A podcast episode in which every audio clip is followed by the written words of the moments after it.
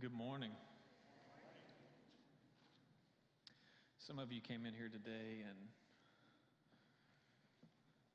your life is a mess.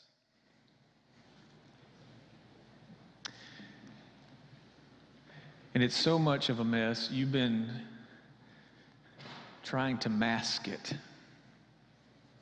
for a while. And you're exhausted.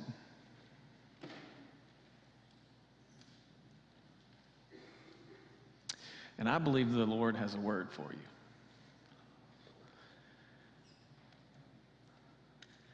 And I believe that God wants to do something in your life that is new. And so we're going to pray to that end. Before we do that, I want us to do what we do each and every week, and that is remind ourselves that the kingdom of God is on the move all around this planet, and it's so much bigger than just us in this room. And so today, yes, amen. God is doing amazing things through churches and people just like you and just like me all over this planet. And so, one of the things we like to do is lift up another work of the Lord.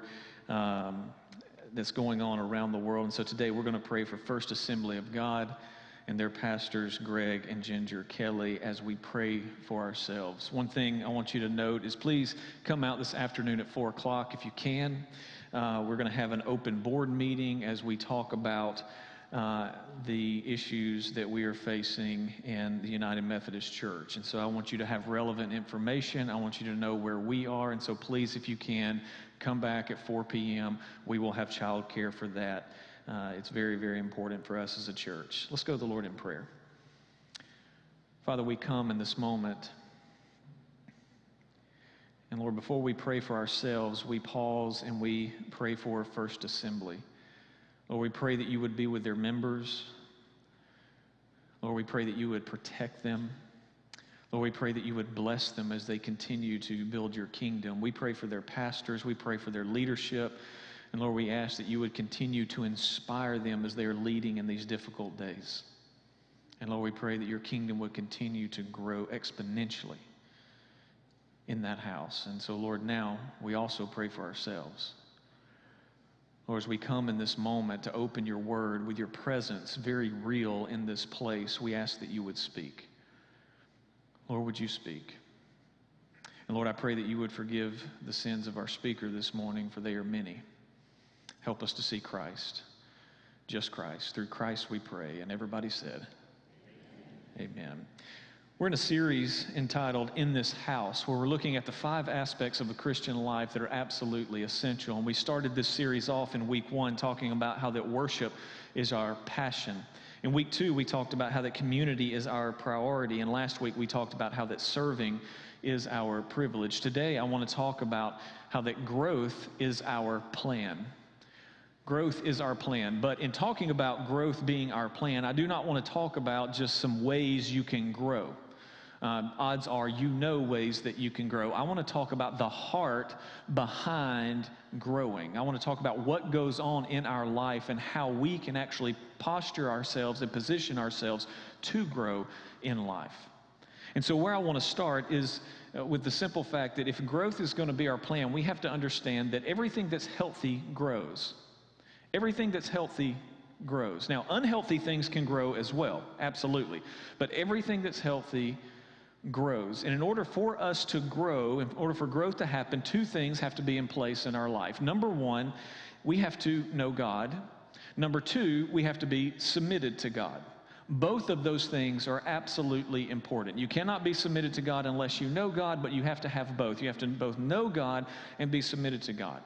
Because the greatest question that we're ever faced, the greatest question that we live with every single day, the questions that we ask people when they come forward to be baptized are Do you believe that Jesus is both your Savior and your Lord?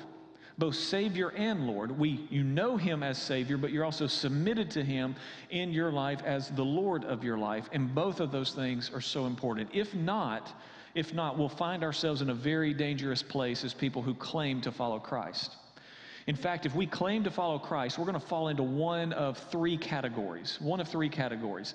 Either number one, we're going to find ourselves living as a cultural Christian. And by cultural Christian, I mean we find ourselves in that place where we, we say, you know, I've kind of always gone to church, so I go to church on Sunday, uh, or I started going to church recently, and church is just kind of my social network. It's where I meet people and things like that. And, and, I'm really not sure, if you're a cultural Christian, you're saying, I'm really not sure about Jesus being Savior. Maybe He is, maybe He'll save me, but He's certainly not Lord. And a lot of people live, especially in the South, as cultural Christians. It's just the kind of the thing we do because we've always done it. The second category that we could find ourselves in is living as a complacent Christian. And we've come to that place where we're complacent because, yes, we believe that Jesus is Savior, and we're really, really happy about that because we don't want to go to this place called hell, whether there's fire there or not. We just don't want to go. But I'm not really sure about Jesus being Lord.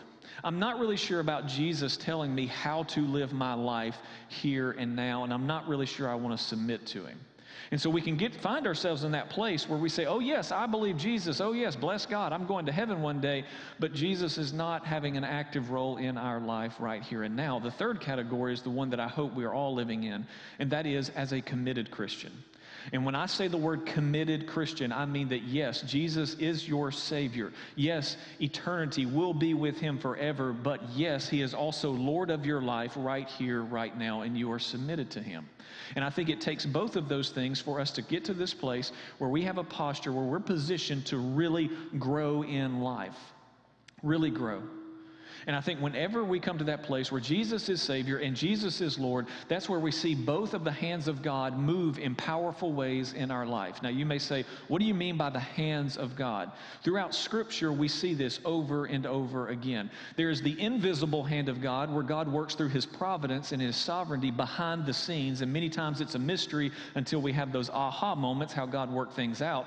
But then there's also God's right hand, Scripture says. And this is the hand of manifestation. This is when God moves in your life in real time and real space, and you know it's God. And when you come to that place where you, are, where you really believe that Jesus is both Savior and Lord, both hands of God are at work in your life. Isaiah said in Isaiah 64, verse 8, he says, And yet, O Lord, you are our Father. We know you as Father.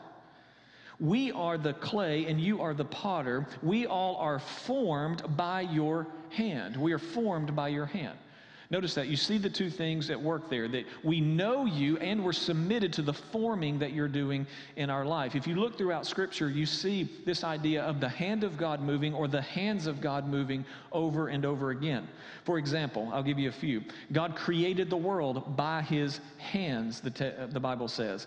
Acts 7:50, quoting Isaiah 66, says, Didn't my hands make both the heavens and the earth? It was Job who said in Job 10, You formed me with your hands. Not only did God create the world by his hands, he holds everything together by his hands. Psalm 95, verse 4 says, He holds in his hands the depths of the earth and the mightiest mountain. Not only does he hold everything together by his hands, everything we have comes from the hand of God, and we need not forget that. Psalm 145, verse 16 says, When you open your hand, you satisfy the hunger and the thirst of every living thing. But not only does God do these big cosmic things by his hands, he also works in our life by his hands. That's why Psalm 32, verse 4 says, For day and night your hand was heavy upon me. And there the psalmist is talking about conviction in our life. When we experience that grace of conviction where God is showing us that something in our life is not aligned with Him, says His hand is heavy upon us in those moments. Not only that, we see that God's judgment comes from His hand. Psalm 75, verse 8. For the Lord holds a cup in his hand that is full of foaming wine mixed with spices. He pours out the wine in judgment. Powerful image. But not only that, we see throughout Scripture that the people of God come to God and they plead with God for His hand to move in powerful ways and protect them. Psalm 74, verse 11 says, Why do you hold back your strong right hand, the hand of manifestation? Unleash your powerful fist in my life. We see over and over that God uses his hands to protect his people, to act on his people's behalf. Psalm 138, verse 7. Though I'm surrounded by troubles, you will protect me from the anger of my enemies. You reach out your hand, and the power of your right hand saves me. This is so important for us to understand that God's hands are at work in His creation. We do not believe that God just created the world, then backed away from the world for it just kind of to work like a machine. That God is involved in what is going on, both in, on, in the global level, but also in our lives as well. And where this plays in with our growth is that when we come to that place where Jesus is Savior and Jesus is Lord, both of the hands of God are at work in our life in powerful ways. And there's no greater image than this than Jeremiah 18. And in Jeremiah 18, we see Jeremiah talking about the hands of God at work in creation, and it has both national implications but also personal applications. And so let's go back to Jeremiah 18. Jeremiah 18 says, The word, the word that came to Jeremiah from the Lord Arise and go down to the potter's house, and there I will let you hear my words. He says, I'm going to say something to you. Verse 3 So I went down to the potter's house, and there he was working at his will, and the vessel he was making of clay was spoiled in the potter's hands. Notice that. That word spoiled here, it literally means it did not turn out as planned. So many times that's how life works, isn't it? It does not turn out as we have planned, and sometimes when we're not cooperating with God, when He's not Savior and Lord, it doesn't turn out how God planned. The question is, what does God do here? Notice it says, the clay was spoiled in the potter's hands, and he reworked it into another vessel as it seemed good to the potter to do, not the clay, the potter. So hold on to that. We'll come back to that. Verse 5 Then the word of the Lord came to me, O house of Israel. Cannot not do with you as this potter has done, declares the Lord. Behold, like the clay in the potter's hands, so are you in my hand, O house of Israel. I believe if we're going to get to that place where we are growing exponentially in life, there are three things that have to happen in our life. The first one is this if you like to take notes. If I'm going to grow, I have to live on the potter's wheel. I have to live my life on the potter's wheel. And you may say, well, what do you mean by that? When I say live on the potter's wheel, I mean I have to be present in, in the fact that I am actually on the potter's wheel. I live with an awareness and a receptivity to what God is doing in my life and how He is molding me and how He is shaping me.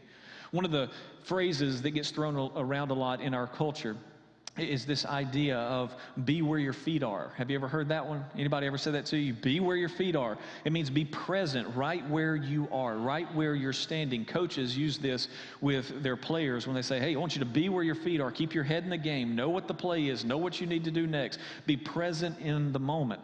And this is a challenge on in many different ways. If you look at life and you think about your life, this is what we want to do. We want to be where our feet are. If we're with our family, we want to be present with our family in that moment, not having our mind somewhere else. If we are at work, we want to be present at work. Well, not all the time. But anyway, most of the time, we should be present at work, right? Being productive citizens, right? But the same is true spiritually. The same is true with us spiritually. We can go to worship. We can go to a Sunday school class. We can go to a small group. We can go to Wednesday night. We can even bow our head in prayer. And the question is, are we really present in that moment? Are we living our life on the wheel, on the potter's wheel? Or is our mind somewhere else? So many times we spend our lives always thinking about the past and what happened back there and living off of what God did yesterday, or we're always thinking about the future. What could God do in the future? But when we're living on the potter's wheel, we know that God is at work in our lives right here, right now, and we are aware of that and we're seeking greater awareness of that because we want to be receptive to what God is doing in our life. Most of the time, we spend our lives trying to get to this happy place and happy happy pace in life, don't we? I mean, most of the time that's what we want. It's like, well, when life slows down, right? I mean, we, we use all of this language and we're just trying to get to this happy place in life because we all want to be happy and we're trying to get to a happy pace of life. And, and the truth is, when you live on the potter's wheel and if you live life just in general, uh, sometimes life is speeding up, sometimes life is slowing down, but it's a constant transition, just like when the potter is molding the clay. And we have to get to that place where we can live in those transitions in life and just how the world works. Sometimes life is slowing down, and we need to learn to be present with the Lord even in the mundane things of life. Sometimes life is speeding up, even getting chaotic, and we have to learn how to be present with the Lord even when everything around us seems to be going crazy. And we have to learn how to navigate those transitions as we live on the potter's wheel, very present, very aware of what he is doing because we want to be receptive to what he's doing. Point number two is this not only do we have to live on the potter's will, number two is that we have to lean into the potter's work. We have to lean into what the potter is doing. You know, in the great big scheme of things, I've only been doing this thing called pastoring for like 20 years, okay? But over 20 years, over two decades, I would say one of the greatest epidemics we have in the church is that Christians somewhere along the way stop leaning into what the potter is doing in their life. They stop leaning into and letting God mold and shape their life. Maybe we have a conversion experience or God reawakens us in some way. And then we're on fire for a period of time and then that just kind of burns out. Happens all the time. All the time. And in that burnout phase, normally what we do is we stop leaning into what God is doing and how He's molding us and shaping our lives. Anybody who has had a radical conversion experience where you move from light to darkness like that, and you know it was Jesus and the power of the Holy Spirit doing that, you know what it feels like to walk those few days after that conversion. You know what it's like to be on fire and be hungry for the things of God and in God's Word. And then you may know what it's like for that to fizzle out over time. And all of a sudden you find yourself not leaning in. All of a sudden you find yourself compromising a little more, whatever it may be. That is a very real reality that we live with. And over and over in life, whether we feel it or not, we have to continually lean into what God is doing, the work that God is doing in our life. If we don't lean in and continually seek that awareness and continually seek to be receptive to what God is doing, you're just going to live life frustrated. You're going to be frustrated with God. You're going to be frustrated with the people of God. You're going to be frustrated with everybody around you. And you're going to live a miserable life because you stopped leaning in. Maybe life got a little hard. Maybe something happened in your life. It kind of threw you off kilter and you stopped leaning in. Isaiah says in Isaiah 45, verse 9, this is a verse we should read every week. It says, What sorrow awaits for those who argue with their Creator. So many times when we stop leaning in, we start trying to tell God how to do what? And what he should do. And, and so many times we say, no, no, no, not me, not me. I would never. Oh, yeah. Oh, yeah. Because when we stop leaning in, we start resisting. And with our lives, maybe not with our mouths, we start telling God, You're doing it wrong. He says, What sorrow awaits for those who argue with their Creator? They're not being receptive. Does a clay pot argue with its maker? Does the clay dispute with the one who shapes it, saying, Stop, you're doing it wrong. Does the pot exclaim, How clumsy can you be? We read that and we're like, well, of course we would never say that to God. But again, yes, we do in so many times, not with our mouth, but how we live and actually how we rebel. And we have to lean into the work that God is doing in our life. We will either lean into it or we will resist it. When we lean into the work that God is doing in our life, it means we're seeking to be sensitive we want to be sensitive to what the Holy Spirit is doing in our life and how He's molding us and changing us and shaping us. And we have to be sensitive to that. But if we don't, if we don't lean in and become sensitive to what God is doing in our life, uh, we're just going to become cynical. We're just going to become cynical. God's wrong, other Christians are wrong, I know the way it should be done. Cynical. If we lean into what God is doing in our life, that's when we are submitting to the hands of God at work in our life. If we don't submit to the hands of God at work in our life, we're just going to be selfish. We're just going to be selfish. We're going to say, This is what I want, this is what I want to see, this is what I don't want to see, and I know what's best. And Isaiah says, What sorrow awaits. What sorrow awaits. Another way of saying that again is, You're going to be miserable you're going to be miserable. And you know what miserable Christians do, right? You know what we do. When we're in that place where we're miserable, a lot of times the first thing we do is, is we run. We just run from God. We run from everybody. We, we say, well, church is not feeding me, or I need some new friends, or whatever it is. We just run and we run and we run and we run. The second thing that we do is we just become really negative.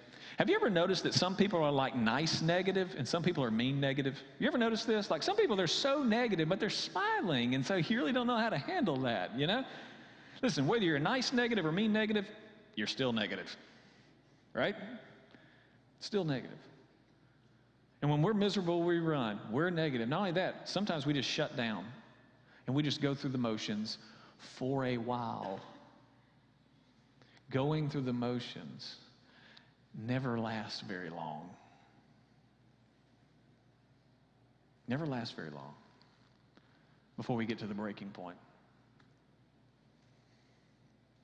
What sorrow awaits for those who argue with their Creator, instead of leaning in, being receptive to what God is doing, we have to remind ourselves all the time, guys, we are clay, not the potter.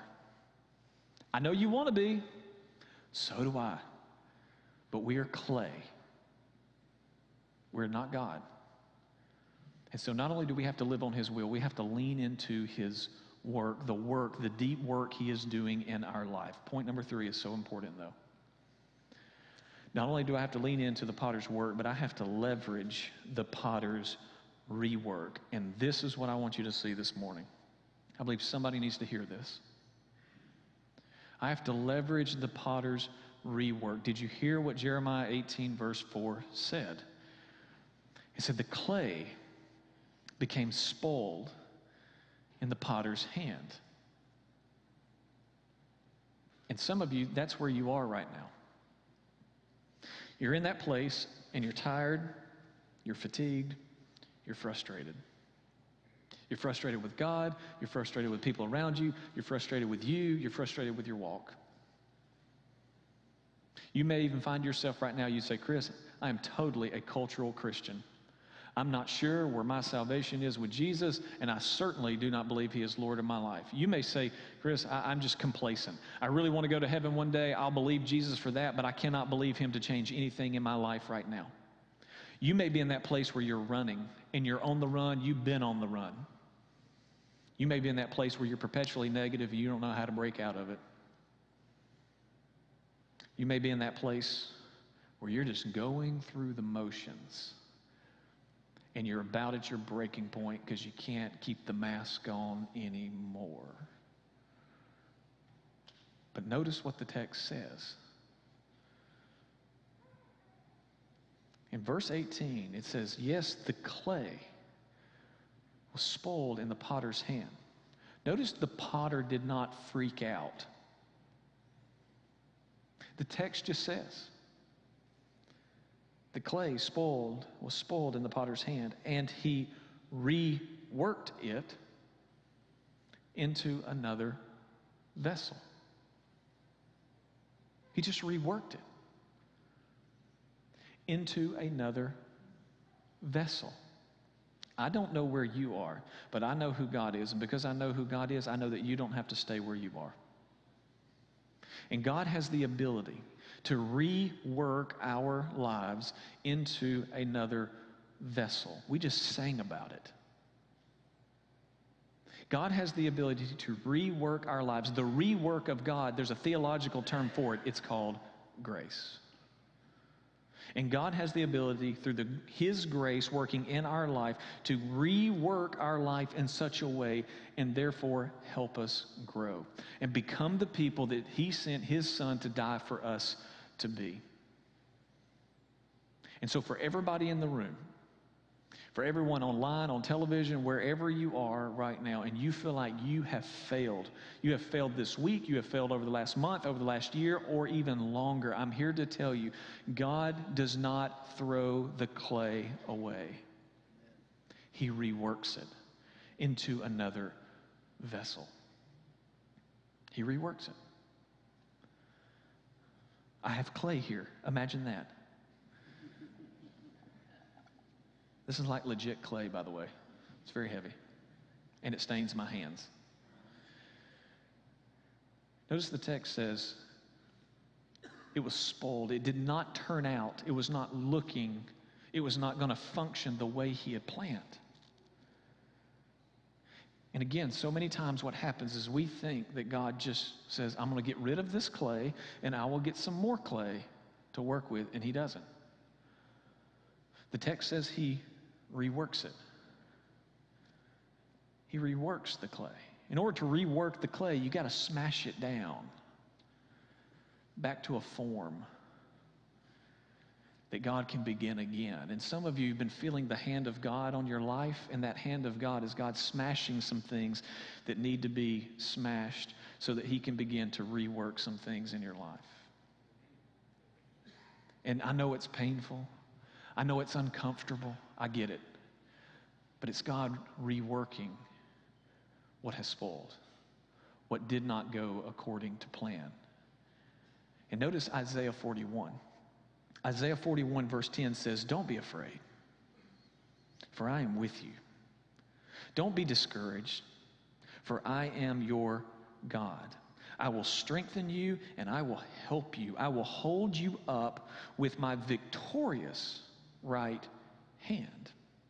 Victorious right hand. Remember, there's two hands of God the invisible hand that works behind the scenes, God's providence, God's sovereignty in human history, in our lives. And then there's the right hand of God, the visible hand of God, the hand of manifestation. And what God says is, I can reach down into your life with both hands, both hands, and I can mold you again. Have you ever tried to work with clay with one hand? It's a little complicated. You see, when God has both hands, on your life. Both of them. Where you're saying, God, yes, I want you to work behind the scenes. I want you to work, Lord, and work things out, things that are even a mystery to me and, and how all that works. Yes, God, I want you to do that. And I want to live in your right hand, the hand of manifestation, where you are actively working in my life. I want both hands on me. That's when you'll grow. Listen, you can go to as many Sunday school classes you want to go to. You can go to as many small groups as you want to go to. You can come to worship as much as you want to. You can go to any conference you want to. And unless God has both his hands on your life, it's not going to mean a hill of beans. But when you say, God, I want both your hands on my life, he will make something beautiful. Psalm 31 is what I pray our prayer is today. Psalm 31, the psalmist said, My future is in your hands, plural. Both of them. Both of them. And what I know about when we make that kind of declaration, the same hands that reach down into the dust of the earth to form man in the beginning, they don't mind getting dirty. They're the same hands that reach into your life now as clay and mold you into something that looks a whole lot like Jesus instead of the person you want to be. And I'm telling you, that's the only way to live. Some of you are wondering if God is done with you. Is he throwing you away so he can get some new clay? And the answer is no. He can rework your life in such a way. He can rebuild your life in such a way that it is more beautiful and functional than you ever dreamed of and than it ever was before. And my prayer is that you would submit to Jesus being both Savior and Lord so that both of his hands grip your life. So, Lord, let it be so. Lord, let it be so. Whatever you need to rework, would you rework it?